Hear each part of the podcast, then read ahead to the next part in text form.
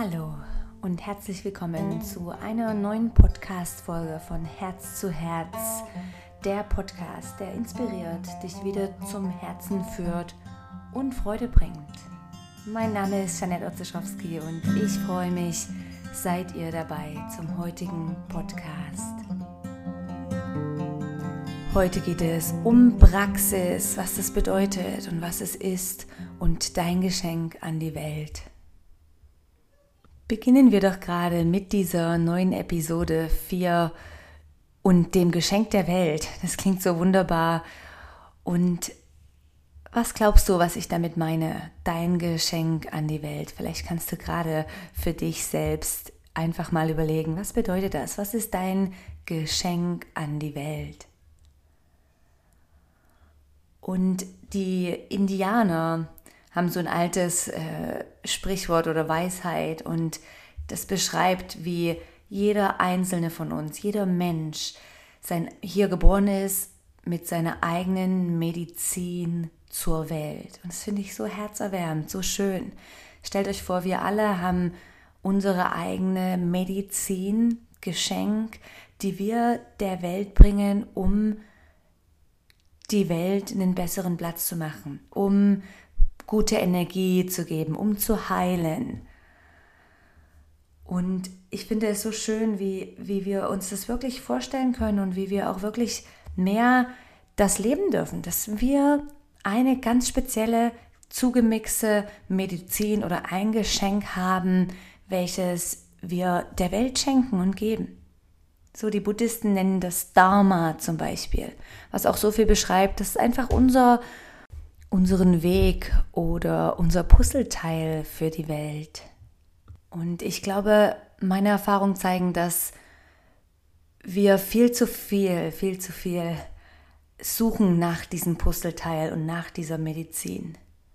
So, wenn ich in verschiedenen Workshops und meiner Praxis oft auch so Momente nehmen zum Überlegen, was ist mein Dharma oder was ist meine Medizin. Vor allem so in Workshops, wo wir uns das auch erfragen, dann fällt mir manchmal auf, dass viele von uns viel zu viel denken darüber. Ich glaube fest, dass es irgendwas ist, was vielleicht momentan vielleicht nicht bewusst ist, aber irgendwas, wo du total gut bist, wo die Zeit einfach so extrem schnell vorbeigeht, wo du anderen Leuten Freude damit bringst, was irgendwo auch anderen Leuten dient. Und das finde ich so einen schönen Ansatz, so beschreibt es vor allem auch das Dharma im Buddhismus, dass es irgendetwas ist, wo wir absolut Freude haben. Und es kann aber auch sein, dass wir das in erster Linie jetzt noch nicht entdeckt haben, dass es sogar manchmal hinter einer Angst oder ein bisschen einer Beklemmung steckt. Aber in erster Linie macht es uns dann unheimlich Freude, befreit uns. Die Zeit rennt förmlich dahin. Und wir dienen der Welt. Wir tun irgendwas für andere. Und ich meine, denken wir jetzt vielleicht, oh, was soll das sein? Es kann auch sein, dass du gerne strickst und der Schal macht jemanden anderes unheimlich glücklich. So, es ist wirklich sehr simpel und trotzdem sehr komplex. Aber ich glaube, wir, wir dürfen uns damit mehr und mehr auseinandersetzen und herausfinden, hey, was ist meine Medizin an die Welt? Und natürlich kannst du selbst Self, ähm, Self-Study, wie wir es auch im Yoga nennen, du kannst es selber herausfinden. Du kannst wirklich mal sitzen und überlegen, was ist das?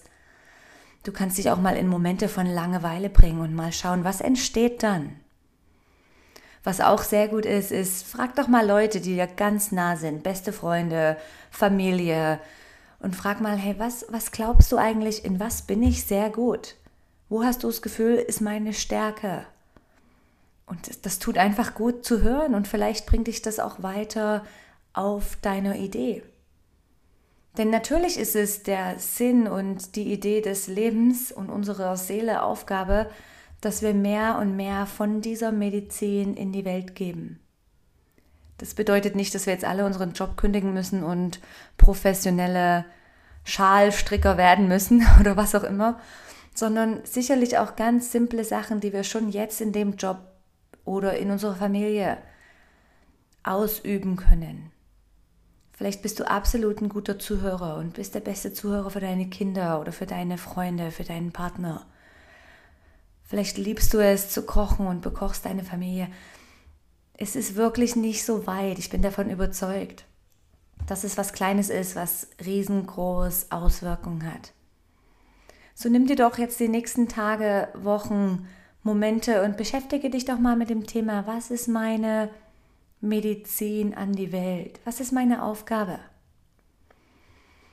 Ich bin mir sicher, dass ich die auch verändern darf. Ich weiß nicht, ob das immer ein und dieselbe Aufgabe ist. Ich habe das Gefühl, das darf sich sicherlich auch anpassen und verändern, aber hm, vielleicht bleibt es auch ähnlich. So, das ist, glaube ich, ganz individuell. Und somit kommen wir auch zu diesem zweiten Thementeil, die Practice und Praxis. Denn ich glaube, eine Praxis, was bedeutet eine Praxis? Eine Praxis ist Zeit, wo wir uns vertiefen wo wir irgendwo uns dedicaten und hingeben in irgendwas, was uns vielleicht näher zu diesem Gefühl oder zu dieser Selbsterkenntnis bringen kann. Wir sagen oft im Yoga Practice. Und es ist wirklich einfach was, wo wir dranbleiben. Wir müssen nicht perfekt da drin sein. Es ist eine Practice. Es ist nicht 100 Prozent. Wir sind nicht im, jetzt sind wir heute, war das eine perfekte Yogastunde und morgen vielleicht nicht. So, nimm die Idee mit von wirklich dieser Practice. Und es kann Yoga sein, das kann ein Spaziergang sein mit einem guten Tee, das kann ein gutes Gespräch sein, ein gute, gutes Buch lesen, in der Natur, Zeit mit deinen Kindern, was auch immer für dich Practice ist. Für mich ist es was, wo die Atmung involviert ist, wo der Körper sicherlich involviert ist. Das muss nicht eine anstrengende Yoga-Praxis sein. Das kann auch, wie ich das schon in dem letzten Podcast beschrieben habe, so ein bisschen ein Wiggle Around, so ein bisschen ein Bewegen sein.